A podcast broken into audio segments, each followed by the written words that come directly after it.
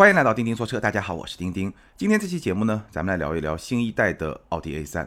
那新 A3 呢，上市已经有几个月时间了。最近我终于找到一次机会试驾了这款车，所以今天这期节目呢，就跟大家来聊一聊我试驾新 A3 的一些感受，以及跟大家一起来分析一下今天在市场上这款车它的竞争力到底如何，或者说它到底值不值得买。我们先来说新一代的奥迪 A3，其实呢。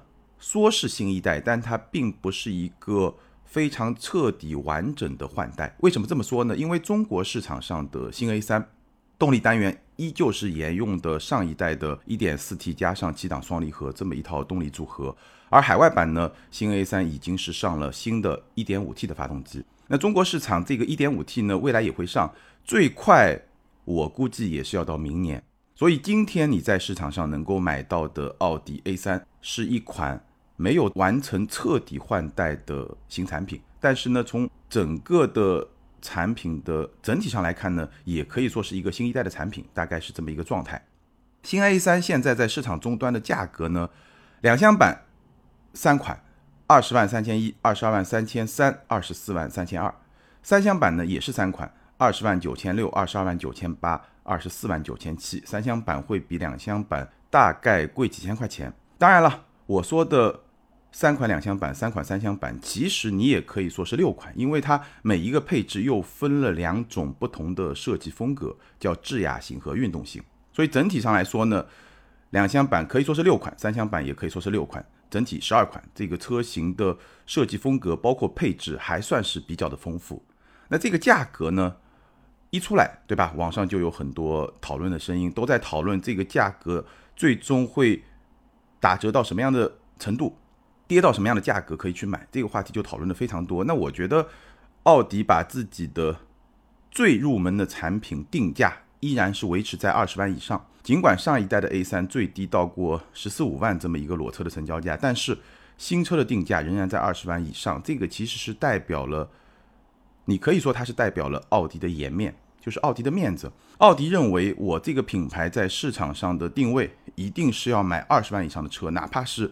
最入门的紧凑级的两厢车或者三厢车，都必须是一个二十万以上的价格。那我在节目里面不止一次说过，产品的定价其实是代表了它的定位，而终端实际的成交价是代表了市场对这款产品实际的接受程度。所以，官价定在这么一个价格呢，也可以理解，这个就是奥迪的颜面所在嘛。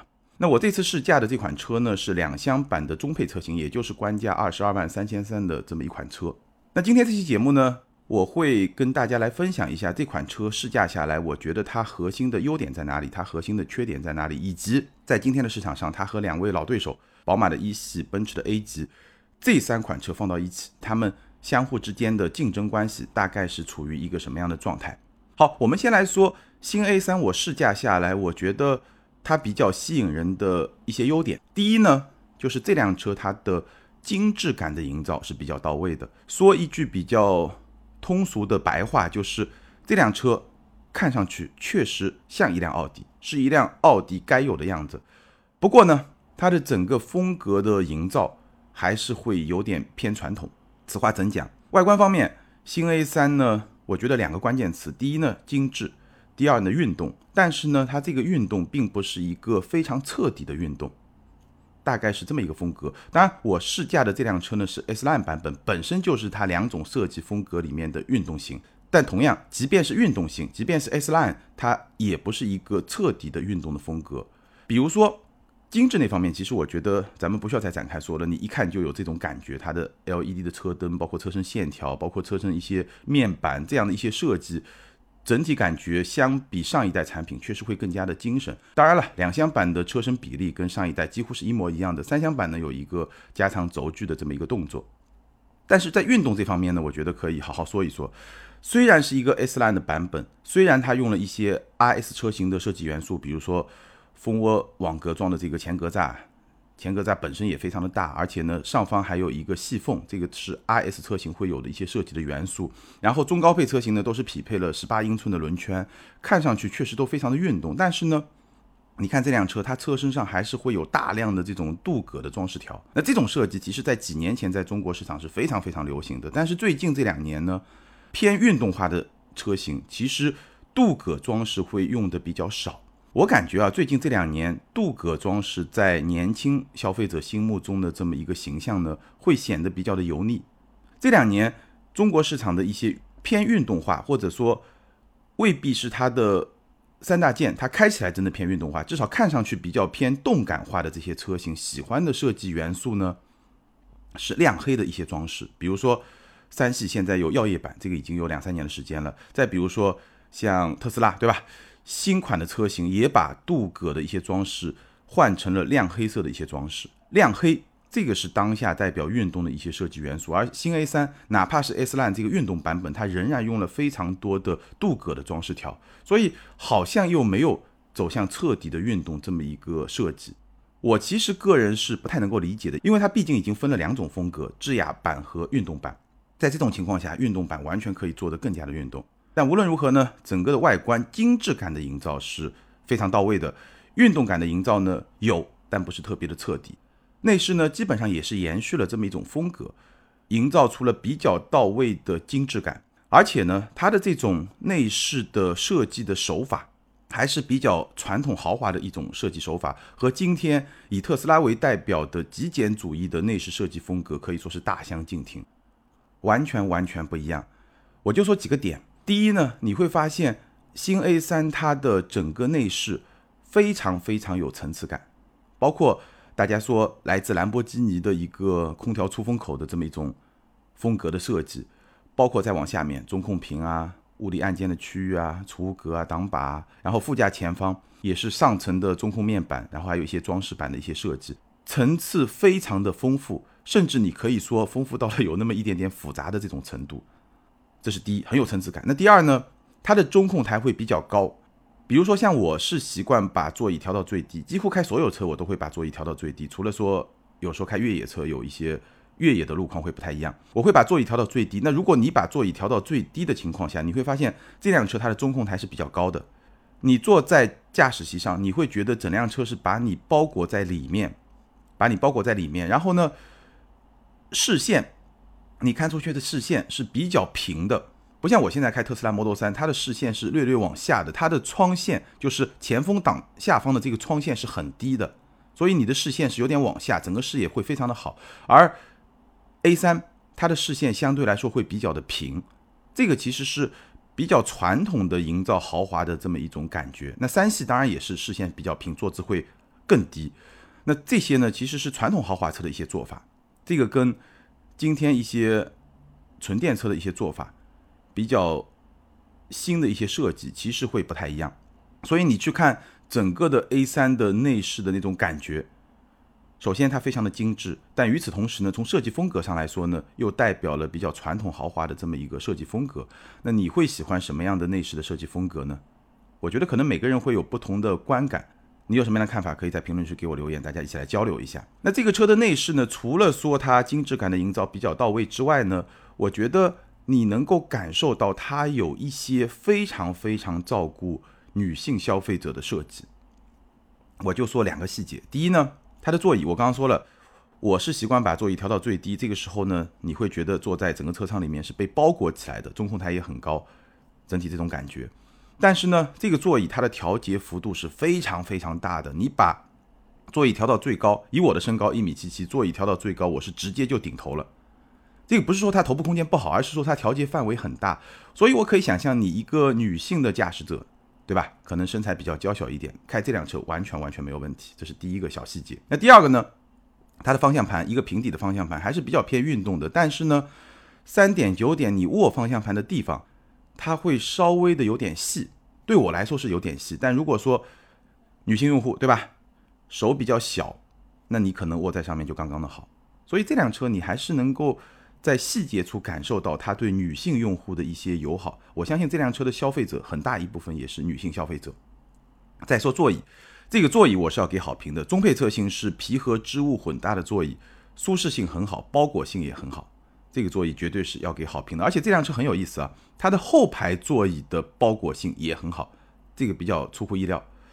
实用性方面呢，储物空间，我觉得整体的表现呢，应该说一般还行，但是呢，考虑到这一代奥迪产品，包括 A 六，包括我们之前不久刚刚聊的 A 六 Allroad 这些车，包括 Q 五 L 这些车，这一代的奥迪产品，我说过不止一次，它的前排的储物空间表现都是比较差的，你几乎找不到一个放手机的很好的地方，只能放杯架。但是如果你放两杯饮料，那就找不到放手机的地方了。但是这辆车相比这些产品，应该说还是有明显的提升。所以整体上来说呢，我觉得 OK，不算特别的好，但是呢。OK，说得过去。中央扶手箱很小，基本上就是放一包比较大的那种抽取式的餐巾纸，正好就填满，很小。两个杯架呢正常，但是呢，它在挡把的前方有一个还算比较大的储物格，你放一个手机、放一个钱包都没有问题，所以能够满足基本的这种实用性的需求。尤其相比这一代奥迪的其他一些产品，应该说表现还是不错的。储物空间，后排呢，我试驾的这辆两厢版，它是一个标轴的版本。腿部空间对我来说基本上就一拳，头部空间四指，所以我觉得呢够用，就是一个够用的水平，没有特别的宽敞，也没有特别的舒适，够用。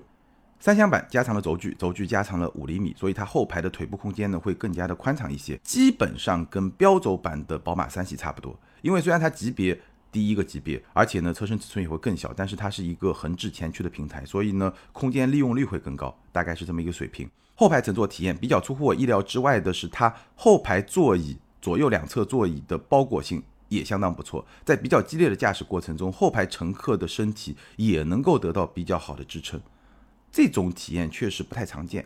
那整个后排的乘坐体验呢，整体来说比 Model 3肯定是要更好的。虽然它后排腿部空间比 Model 3会稍微小一点，但是整个的坐姿更加的自然，整个的乘坐的舒适性是会更好一些。所以整个后排我觉得。标轴的两厢版够用，中短途的使用没有问题，临时的使用没有问题。那长轴版呢会更好一点，大概是这么一个表现。好，刚刚说呢，我觉得基本上可以归为新 A 三的一些优点。那接下来呢，我们来说说缺点。这个缺点呢，主要集中在两方面。第一呢，车机方面；第二呢，驾驶感受方面还是会有一些缺点。第一条，Auto Hold，新 A 三的 Auto Hold。我觉得是有问题的，不是说这个功能有问题，而是说这个设置的操作有点问题。现在这个 Auto Hold 呢，它没有一个物理按键，这个功能在车机菜单还挺深的地方，基本上你从车机进去要按个两三下、两三层才能找到这么一个功能的设置。那这么一个设置，其实对我来说是非常非常不好用的。我相信很多朋友都会觉得不好用，为什么呢？因为 Auto Hold 这个功能啊，有些场景下你是要用的，有些场景下你是不想用的，所以还是会比较多的有这种开关的这种切换。这种功能其实我觉得有一个物理按键是最好的，尤其是 A3 这款车，不是说它像特斯拉那样把物理按键完全取消了，对吧？它是一个。本身就比较传统的一个设计风格，虽然它用了触屏，但是呢，它还是保留了一些物理按键。在这种前提下，我觉得完全应该把 Auto Hold 的这个控制功能设置一个物理按键。现在这种设置确实用起来会非常非常的不方便。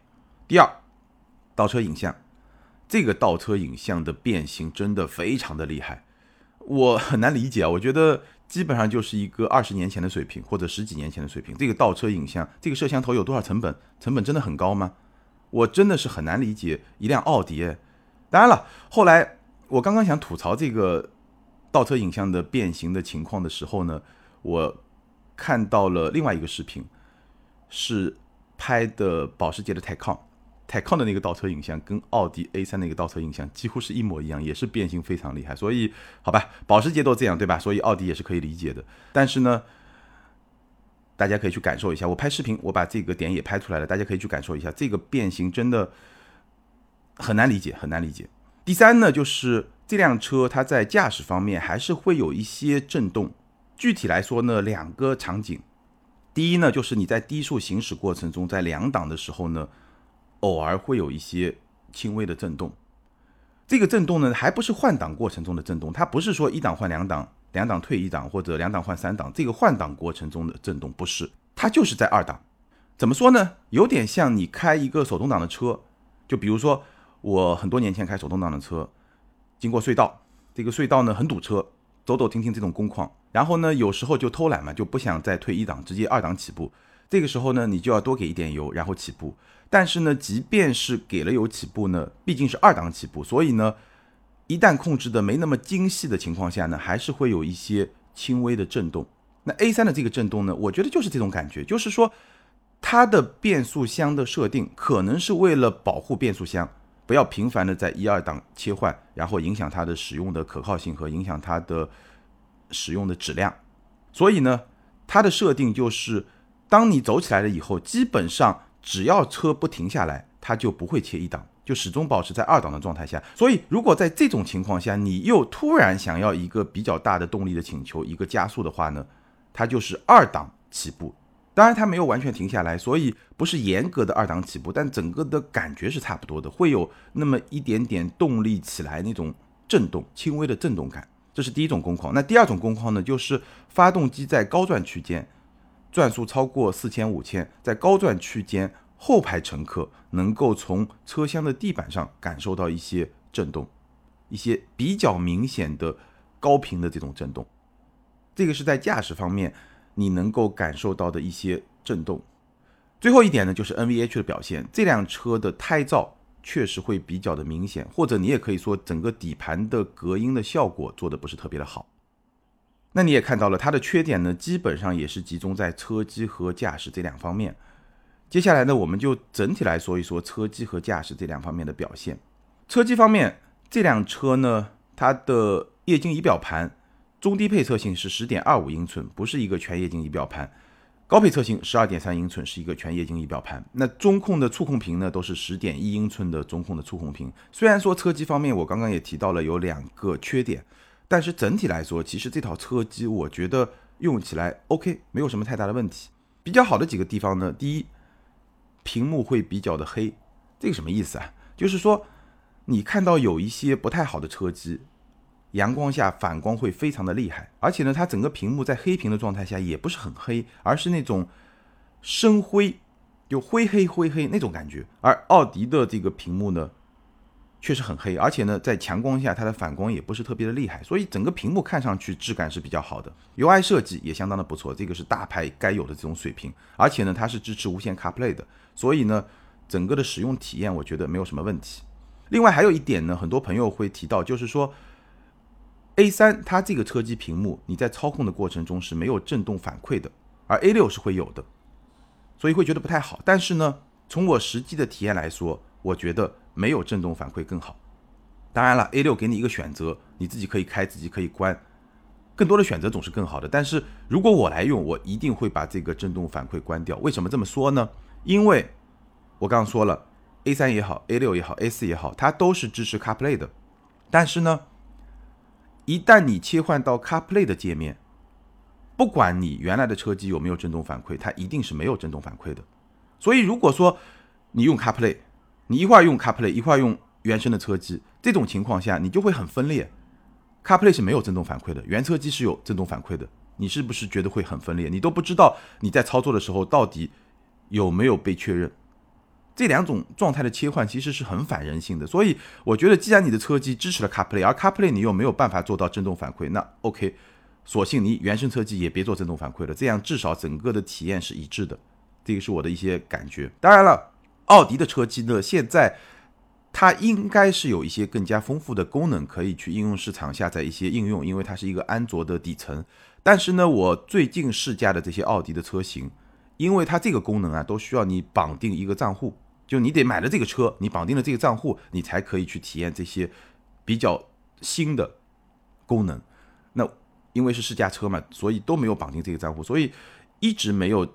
完整的去体验奥迪最新的这套车机，它到底哎还有一些什么样的功能？那如果咱们的听友里面有一些奥迪的新款车型的车主，你也可以跟大家分享一下，这个车机除了我刚刚说的这些常规的功能之外，一旦你登录了你的账号之后，还能有一些什么样的新的功能？那我也会找机会，可能还是得找咱们的听友的一些朋友，如果在上海，哎，你有这样的奥迪的车型，有这个车机，如果可以的话。也可以跟我联系一下，我可以来体验一下到底有一些什么样的新的功能，好吧？那接下来呢，说驾驶，驾驶呢，我刚才其实提到了驾驶过程中的一些缺点。其实呢，除了我刚刚提到的那两个缺点，就有一些震动在某些工况下，以及说它胎噪比较明显之外，我觉得整体来说呢，这辆车开起来没有什么大的问题。动力系统刚刚提到了 1.4T 加上七档的双离合，150马力，这套动力系统用来驱动这辆车，什么样的体验呢？我觉得首先，绝对动力来说，后劲绝对是有的，但是呢，爆发力不会很强。比如说，你如果突然给一个全油门，无论是全油门起步还是在行进过程中突然给一个全油门，你差不多要等一秒或者一秒多一点点的时间，转速上去才会有一个动力的爆发。所以你的感觉呢，爆发力不是很强。但是呢，只要你一直深踩油门，全油门或者都不用全油门，你就踩个三分之二，你一直保持这么一个油门深度，你会发现它的后劲是很足的，一百二、一百三，哪怕更高的车速。完全没有那种疲软的感觉，所以这个车它的动力绝对绝对是超越够用的，后劲是有的，但是呢爆发力不是很强，这个是绝对动力输出的一个状态。然后呢，它的一个输出的特性，中配车型是没有驾驶模式的，高配车型有，中低配都没有，它只有一个 S 档。这辆车在 D 档状态下，你会发现它比较乐于升档，但不是特别乐于降档，基本上你的油门必须踩过一半的行程。才能够激发变速箱的降档，这个是在 D 档模式下。那如果你切换到 S 档呢，会好一些，它整个的降档会更积极一点，整个动力响应也会更好一点。当然，最好的是你用换挡拨片来换挡。其实你在超车过程中，与其一脚地板油，还不如啪啪连降两档，同时配合深踩油门，哎，这个动力响应就会更好一点。从操控的角度来说呢，这辆车相比别的奥迪最大的一个特点就是它的转向手感没有那么轻，因为我们开 A 四也好，开 A 六也好。最近这些年的奥迪车，从转向的角度来说，给人的第一感觉就是非常的轻，尤其在低速状态下非常的轻，所以停车非常的方便。但是呢，在中低速的条件下，你又会觉得好像电子感会比较强。但是呢，A3 它的转向手感没有那么轻，所以会给你那么一点点运动的感觉。整个操控的响应呢是比较快的，而且你可以说它是比较的灵活，就是你稍微。角度大一点，打一个方向，车身马上就过来了。而且整个车头和车尾，它是非常整体的，它不会像某一些更大的车，车头转过来，等一会儿车尾再跟过来，有那么一个跟随的这么一个过程，是两段式的。而这辆车几乎就是一段式的，整个的响应非常的灵活，整个的整体感非常强。但是呢，如果你紧急变道或者中高速过弯的时候呢，你也能够感受到这辆车它在这么一个变道或者过弯过程中侧倾也是比较明显的。并不会给你一种很运动的感觉，就是在它的极限范围之内，你会觉得它响应很快，但是呢，它的极限好像也会来的比较早，而且这辆车呢，会给我一种比较特别的这种驾驶的感受。什么感受呢？就是说它的轮胎 Ego F1 这个轮胎的抓地力非常好，当然这个轮胎我刚刚也说了，胎噪也比较的明显。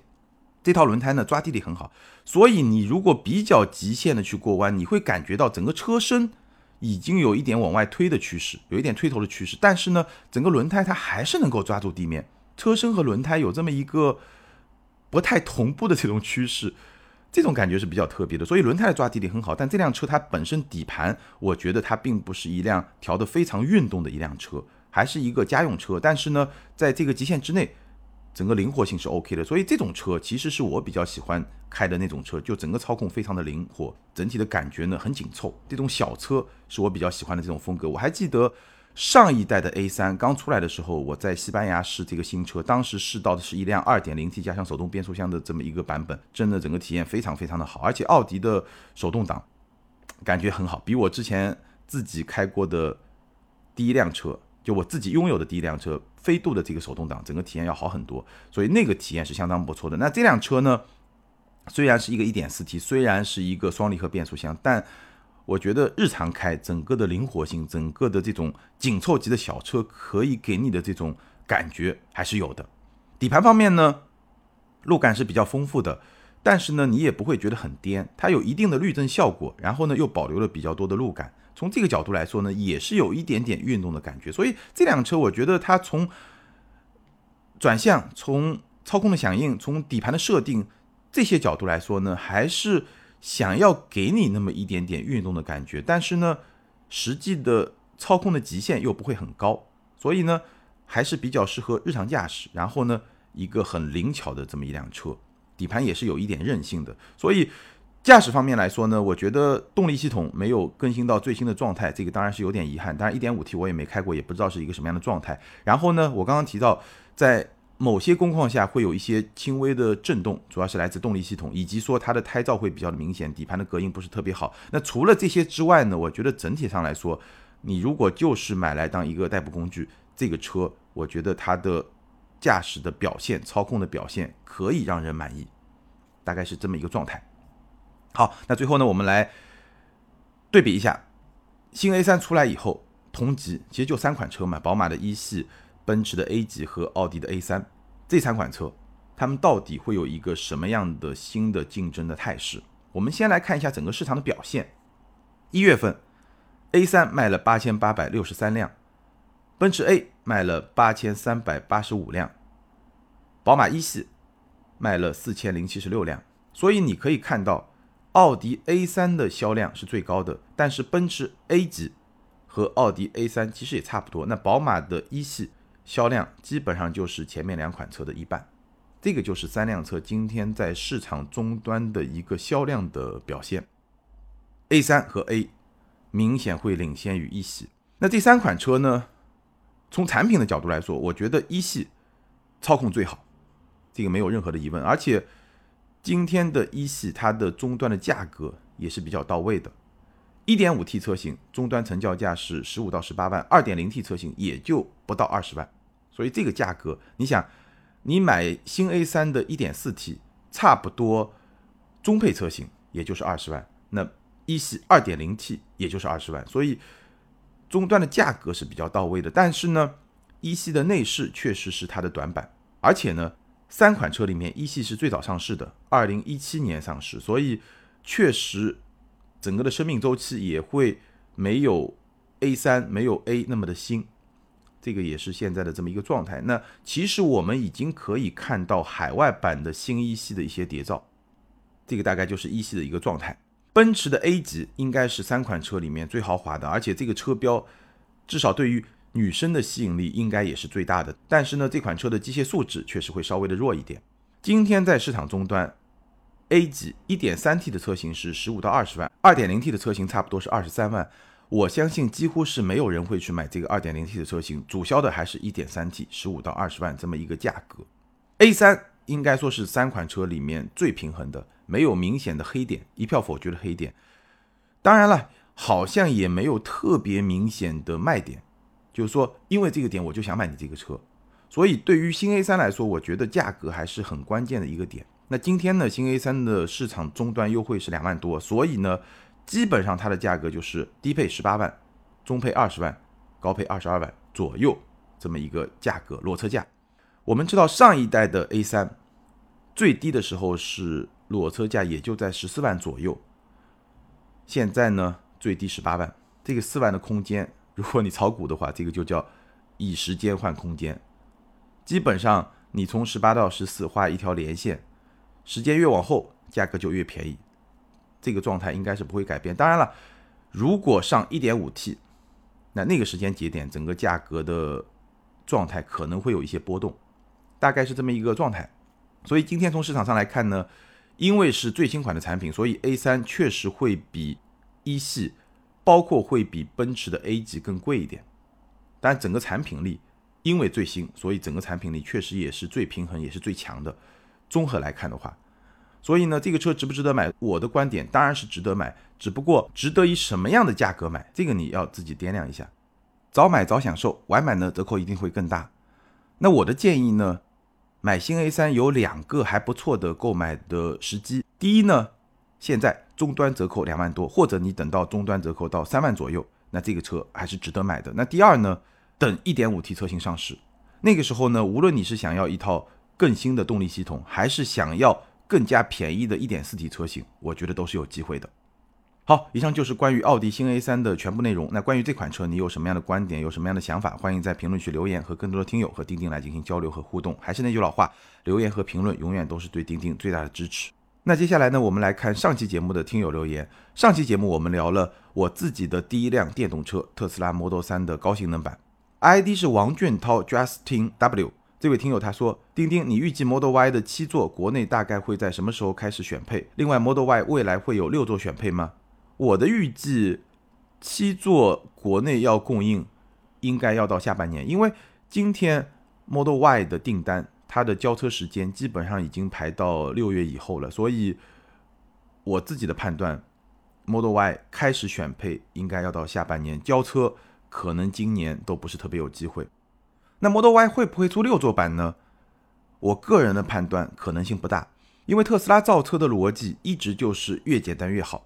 你要出六座版，你需要对原来的座椅的布局有一些新的设计，我觉得还是会增加复杂度。你说为什么特斯拉一个白色内饰要加你八千块钱？是因为白色的皮更贵吗？我觉得不是这个原因，或者主要的不是因为这个原因，而是因为你选装了白色的内饰，你就增加了它生产制造的复杂性。你要为这个复杂性买单，我觉得是这么一个逻辑。所以从提高生产制造的效率来说，特斯拉它一直以来的逻辑都是越简单越好。下一位听友 ID 是东子下划线 ZAK，这位听友他说：钉钉能讲讲充电桩安装为啥八千元这么贵吗？为啥？因为它是特斯拉的充电桩。其实有一些第三方的充电桩，原来可能也是特斯拉的供应商，会有更便宜的价格。比如我就知道有一个品牌。基本上装一个充电桩可以给特斯拉充电五千块钱，而且呢送的这个电线也会更长。特斯拉的这个充电桩，它送电线是八十米，超过以后呢是七十块钱一米。那我自己装这个充电桩呢，用了八十二米，超过两米，多付了一百四十块钱。其实我这个利用效率是最高的。如果你只用四十米，这个就很浪费，因为这个电线这个成本还是会比较的高。那为什么特斯拉会比较贵呢？因为它有品牌啊。对吧？它是官方的特斯拉，所以它这个品牌的溢价就会比较高。就像你去宝马、奔驰、奥迪这个店里面，4S 店，你去换一些原厂的件，那当然就会比较贵，对吧？当然，它这个充电桩呢，有一些新的功能，第三代的充电桩号称是可以空中 OTA 的。不过呢，我相信很多朋友跟我一样，车停在地库，地库又是没有信号的，所以这个 OTA 肯定是没用的，对吧？但是呢，很多朋友。他还是会认这个原厂的装，尤其是当你花了二十来万、三十来万买了一辆车之后，八千块钱，你好像就会觉得不是特别的贵。我发现有一个消费心理是很有意思的，比如说充电桩，如果这个充电桩你是和车一起买的，你就不会觉得这个八千块钱很贵，因为你想的是我花了二三十万块钱买了一辆车，甚至更贵的钱买了一辆车，那八千块钱好像就不是很贵。但是如果你买车买了几个月之后，你再来装充电桩。这个时候，你可能就会觉得八千块钱比较贵，你就更有可能去选择更便宜的第三方的充电桩。大家琢磨一下，是不是这么一个心理？好，感谢所有听友的留言，也欢迎这两位听友把你们的联系方式通过个人微信号全拼的钉钉小马甲留给我，你们将获得的是由途虎养车网赞助的途虎王牌车载充电泵充气补胎一体机，价值一百九十九元。这个产品呢，一机双能。既能给轮胎充气，而且呢带胎压的数字显示，也能应急的补胎。好，以上就是今天节目的全部内容。再次欢迎大家关注我们在 B 站、今日头条这样一些大平台上的视频节目，也欢迎大家每周日晚上八点来我的直播间玩。咱们下回接着聊，拜拜。